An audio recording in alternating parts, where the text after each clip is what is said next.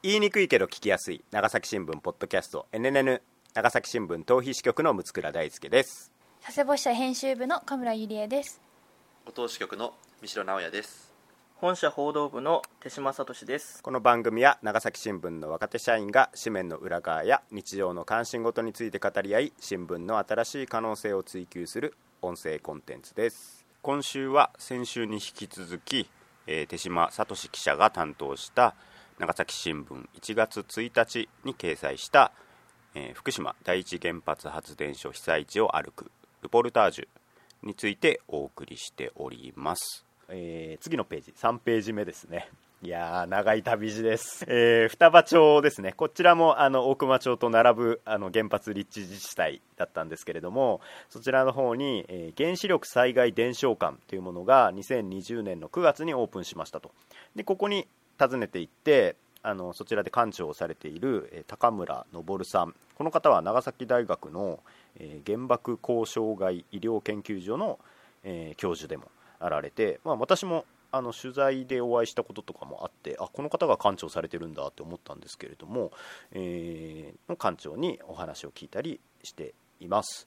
えーまあ、この伝承館オープンの、あのニュースはねあのテレビとかでご覧になった方も多いと思うんですけども実際にこう見てみて手島さんどうでしたか？映像資料とかが、あのうん。結構多くてですねあのうんうん。例えば事故後のその各自治体の対応だとかあの消防の対応だとかですね、あうんをこう映像を通してこう知ることができたりとか津波の映像とかもあって、まあ、地震について改めて知ることもできますし、あのうん。原稿にも書いてるんですけどあの時系列順ですよね、事故前の普通のあの、うん。平凡な福島の方々の暮らし、うんうん。からうんそのじ震災地震があってで原発事故っていうのがあってっていうのを、まあ、うんうん。現物とかあの映像でこう見ることができるので、うん。こう理解は深深まりやすいのかなとは。あの何も知らない人とかですねしっかり学びたいっていう人にはこういい場所なのかなとは思いましたね。スロープで2階に上がった時に原子力明るい未来のエネルギーっていうあのかつて街の中に掲げられていた、えー写真の、ね、パネルみたいなものが貼っててこの写真は僕もあの見たことあるなと思うんですけれどもなんかそこがねちょっとこう皮肉というか、まあ、原発を立地することでね多分街としてもこういろんなあの恩恵も受けてきたのかもしれないけれども、まあ、原発事故で何が何をね得て何を奪われたのかっていうことがあの多分この資料館に行くと分かるんだろうなっていうふうには思いましたんでちょっと私も行ってみたいなって思いました。なんかいつか行こう。絶対行こうってました。神村さん三代さんどうですか、写真説明で、うん、あの語り部の方がお話をされてるところの写真があるんですけど、はいはいはい。1日4回一日4回講話をしてるって、うん。なかなかの回数じゃないですか。うんもちろんまだ10年前の事故なので、あのー語れる世代の方っておそらくたくさんいるんでしょうけど、んん。それにしても1日4回もさそうですれてるって。ね。確かに。うん、うん。うん、手島君もこれ聞聞いたの？あはい。聞きました。うん。あのちょっとあの取材の関係上ですね途中で抜けさせていただいたんだけれども、うん。あのうん。この方は元あの介護関係のお仕事をされていた方でですね、うん。なんかうん。避難時のあのその利用者の方あの高齢の利用者の方とこう避難する時の苦労というかですねあの、うんそういったお話とかを聞いたりとかしてすごいリアルなお話をですね。ああとこれ、うんこちらはですねなんか先ほどのカフェの,、あの NPO 法人うんうんをの語り部の方々がこうローテーションで回ってるようなあ感じですあね、ー。はい。語り部の人って今どのくらいいらっしゃるんですか？30人ぐらいいらっしゃいましたね。約約30人結ほど構いらっしゃるんはい。だね、それでもこう1日4回ねあのまえ同じ人が4回するの？あ。それとも違う人があ4回違う人ですね。あそれぞれ、はい。はい。シフトがシフト組まれみたいな感てあじでやってますね。あはい。でもそれだけ聞く人がやっぱりいるってことだよね毎回。1日4そうですね。回やっても、うん。ー休館日はあると思うんですけれども土日ももちろん空いてるわけあそうですね。土日も空いてますね。うんうんうん。はい。毎週火曜日があの休館日ですね。定休日、はい。あなるほど当時いろんな職業をされてた方が多分それぞれの立場での当時の様子とかご自身の生活の影響について話されるからこう一人一人の話もね聞き応えがありそうな感じはしますよね。なんか警察官の方とかあとうんうん。元学校の先生だったりとかですね。そういった方々がいらっしゃるそうです、はい。この展示室の様子も写真で見られるんですけれどもあの津波の到達時刻で止まった時計とかなんかこう展示室のこの照明の感じとかもちょっと長崎似てますね。の原爆資料館とやっぱ似てるというかなんかそこもちょっとあのあにやっぱちょっと似てるなと思ったのとあとなんかこうこの伝承館のいろんな悩みについて最後の方に書かれてますよね。その津波の映像をやっぱ見たくないっていう被災者もいるしでも故郷を追われて自殺した人とか避難中に亡くなった人とかその実際の被災者とはまたちょっと違うでも絶対にこの事故や災害がなければ亡くならなかった人みたいなことについてもちゃんと触れておいた方がいいっていう意見とか、まあ、いろんなこう課題とかあの声みたいなのがあって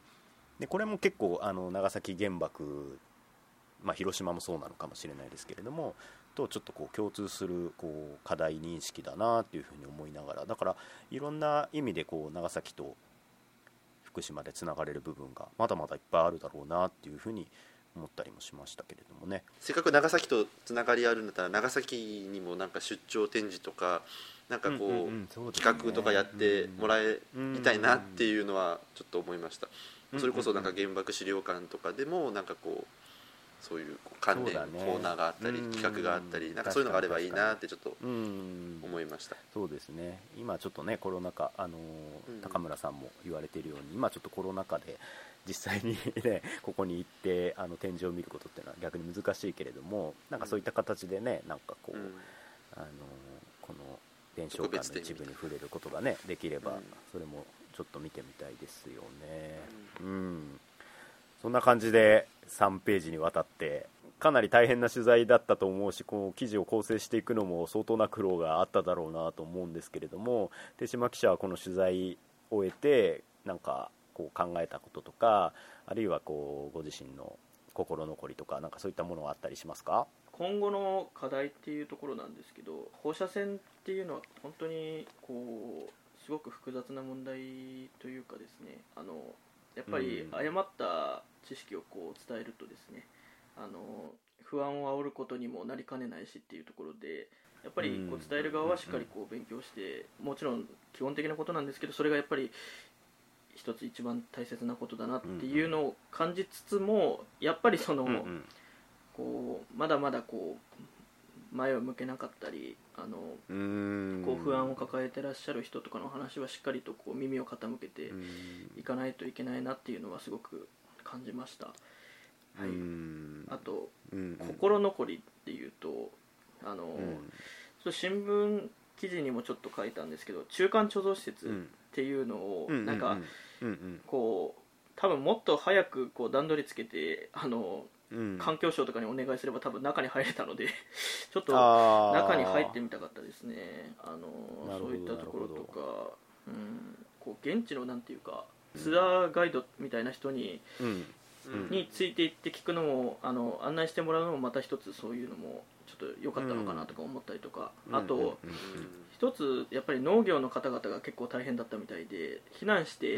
その後、あの牛とかがこう野ざらしあの、そのままあの放置されてっていうのがあったらしいんで、はいはいはいはい、そういったところもちょっとぜひ聞いてみたかったなっていう心残りはありました、はい、めちゃめちゃいっぱいや やりたかったことがあったわけ、うん、なるほど。そう考えると1週間はね、まあ、長いようで短い取材ですね。うん。やっぱりあの東日本大震災とか原発事故っていうのは、うん、まあ、今年10年ですけど、まあ、20年、うん、30年50年って言ってこうずっと報道を続けていくべきテーマだと思うんですよ、まあ、それあの長崎原爆とも同じようにですね、なんで、まあ、こうやってなんかその10年の節目にあの手島君がこうやってまとまってまとまった取材をしてきちんと記事を出したっていうことは、なんか今後もまた節目とかまたその都度、長崎新聞が取材を続けていくっていうなんか礎になっていくのかなと思ったので、あの手島君のこの今回の仕事にはあの素晴らしいと思いました、うん、なるほど。記事にも書いてたんですけどその大きな鍵となっていくのが被爆地との連携だっていうふうに書いてる部分が最後あるんですけど、なんかこう確かにそういう書い書いてあるような語り部の相互発見とかあの資料の交流展示とか、まあ、あの取り組みはできるんでしょうけどなんかどういういまいちこうどどどういうスタンスでこう被爆地と被災地同じその放射線災害といえども、受けた時代も違うし、そのそこから人がいなくならなければいけなかった。でもそこに住み続けなければいけなかったっていうこの違いもあるし、なんかこうどどこに共通点を見出しながらこの離れた2つの町、まあ、3つの町って言った方がいいんでしょうけど、が何を残していって何を伝えていこうっていうのをなんかちゃんと考えないとただその放射線被害を受けた町だからそこの被害を伝えたいだけだとなかなかちょっと難しいのかなっていうのも思ったのでそこのなんかやり取りとかもしてほしいしあの私たちもそこをなんか投げかけていかなきゃいけないんじゃないかなって思いました。うん手島さんはあのこの311、まあ、もうすぐ10年なんですけれどもこれに向けてまだ何か計画していることがあったりするんですか？そうですね。やっぱりまだかけてないこととかもある,、あるのもありますしまたその、うん、他にももっとそのなんていうか領領地のその民間レベルのつながりだとかですね、そういったところもこう、もっともっとこう知ったりとかですね、なんかあと時間の都合が合わなくて取材できなかった現地の方とかもいらっしゃるので、うん、そうですね、うん、あのまあ、ちょっとコロナで何とも言えないですけれどもぜひもう一度行ってですね、うん、3.11に向けてはまた連載なり企画なり書ければいいなと思ってますし、まあ、もちろん書くつもりで今準備を進めているところです、はい、なるほど。もう一回行くんだ。そうですね。行ければ。行ければ。行ければですね、おすごいすごい。いいと思うまあなかなかねこの取材に行ったタイミングが多分第2波が少し落ち着いて、ね、でも第3波の。そうですね、うん、本当にいいタイミングでしたね。もう絶妙なタイミング。で行けたよ、これ帰ってきた後にかなり広がってきたのでそうですよね多分ね。うん。うん。だからまたコロナ禍の感激をついて あの行くのかどうか分かんないですけれどもまた、ね、そこら辺は状況を見ながらということだと思うんですけれども、まあ、確かにそのカ村さんがこう指摘したようなあの認識っていうか、まあ、単純にねその放射性被害っていうなんかそれはもう大きな共通点でしかなくてでも実際にその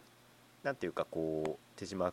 記者みたいにその長崎で取材している人間がこうやって取材に行くことでこうあここは同じなんだなとかここは共通してるんだなっていうような、まあ、いろんなこう問題のセッティングとかあの課題の部分とかも多分それそれなんかこう徐々に両者を比べることでこう見つかってくることなのかなというふうな気もするんでなんかその辺りもねなんかこう探りながらより長崎と福島がこう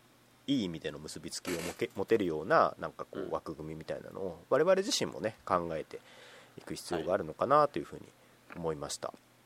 はい、はい、ということでなかなかこれは聞く人にも聞き応えのある回になったんじゃないでしょうか。うん、まあ、手島記者初の NNN 出演でしたけれどもどうでしたか？あのなんか自分のこう、取材を再度こう、しっかりとこうあの、振り返ることができるっていう意味でも、いい機会でしたしなんかあの、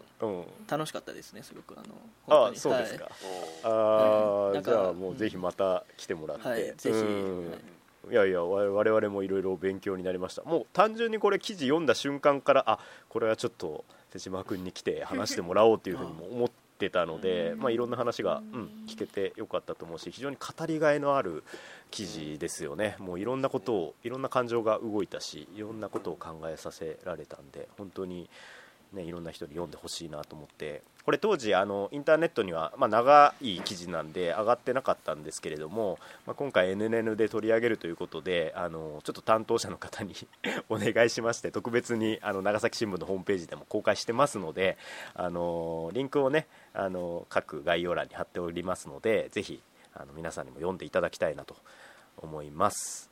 ちなみに手島君なんかこれ仕事に限らずなんかこう NNN でやってみたい企画とか話してみたいテーマとかってあったりします？ああのー、一つあって、まあ、ちょっと他社の話が絡んでくるんですけど大河ドラマとかが結構好きなので、おあのなんかおお大河ドラマ。へー。まあえー、意なんか外大河ドラマに限らずなんか歴史に絡んだ話、なんか戦国武将の話とかなんか、はい、長崎も結構歴史はすごい豊かな土地だと思うのでなんか幕末の話とか戦国の話とかどうかなと思います、えあー。司馬遼太郎は俺も好きだからいい。よあそういうのあー歴史好き。えー大河ドラマは今だとそのキリンがなんとかするみたいな。あキリンが リンがまで出てる。手島さんのこうそのベスト大河とかは何なんですかすごいよハマった大河ドラマとかはあ真田丸ですねあの真田丸あーえっと三谷幸喜さんが書かれてたのかな、うんなるほどなるほど。え伊達天はどうだったんですか？あ伊達天はすみません。あの見てないですね。あのちょっとあの。あれ？そうなの？俺 伊達天はねめっちゃハマったん大河感がだよないもんね。大河感が。あーなるほど。やっぱそうなのか。やっぱ時代劇ファンにはね、うん、いや僕結構こう戦後近代すごい好きなんで伊達天は結構久々にハマったタイガーだったんですけれども。神村さんはちなみに何かあるんですか？大河。大河といえば。なんかね。大河といえば、なんかあんまりうん。なくて、っていうのがなんか再放送いや時代劇やっぱりもいやっぱり時代劇の王様はうん。水戸黄門だと思います、だって誰が見ても安心して見れますもん。だって絶対最後は黄門様がうまく収めるんだと思ったらどんな展開でもちゃんと見れるというか。なんかどの世代もあのん。傷つかないで見れるとても素晴らしい。っていうかそれとあと大河ドラマはなんか途中からでも見れちゃうタイプ。あのうん再放送だけでぶつ切りでも見ちゃうタイプでそれこそ「キリンがなんとかする」もうん。再放送で見ちゃってうん普通途中で見たら分かんなくなりそうだけどなんか一回一回普通に面白いうん。のであそれはね見てます。うん、あのクオリティはかなりこう一定担保されてますから、あのうん。うん。あれだけの時代劇をこうちゃんと毎年作るっていうのもねかなりこうね。おそらくテレビ的にはかなり体力のいるあのことだと思うんで、うん。もううん。本当にねなんかこうそこはあると思いますけれどもね。う、うん。んなるほど。そっか。手島さんはそういう側面が実はあるわけですね。なるほど。あ面白そうですね。ぜひぜひうん。その辺はなんかうん。細かくねあのプレゼンをしていただければもう我々も勉強したいんで。ぜひお願いしますということで。まあそんな感じで神村さんお願いしてもいいですか？はい、えーこの番組に NNN は毎週金曜日午後6時に配信しています。Apple Podcast、Spotify、Google Podcast など各種配信サービスのほか YouTube でもお楽しみいただけます。番組公式ツイッターもあるので、えーぜひフォローしてください。じわじわ増えてますフォロワーが。じわじわ増えてるということで、えしかも、あはい。のたまにねツイッターでは三代さんが 記者の日常を 勝手にたポストまにまだ1してますんで。回だけど。あ今後ねいろいろなね、はいそうですね。あのご後藤の後藤の記者が見た何かが ポストされていくんだと思うんで、僕らもなんかちょっと時間ある時にね、なんかちょっと丸む丸かもちょっと増やしてやってればなというみたい。うん、思ってますんぜでまあ、その辺も、うん。あのぜひぜひ注目していただくということでじゃあ手島君ありがとうございました今日は。ありがとうございましたありがとうございました。長崎新聞ポッドキャスト NNN お送りしてきたのは長崎新聞逃避支局の六倉大輔と佐世保支社編集部の神村ゆりえと五島支局の三代直哉と報道部手島聡でした。それでは来週さようなら。さよなら。さよなら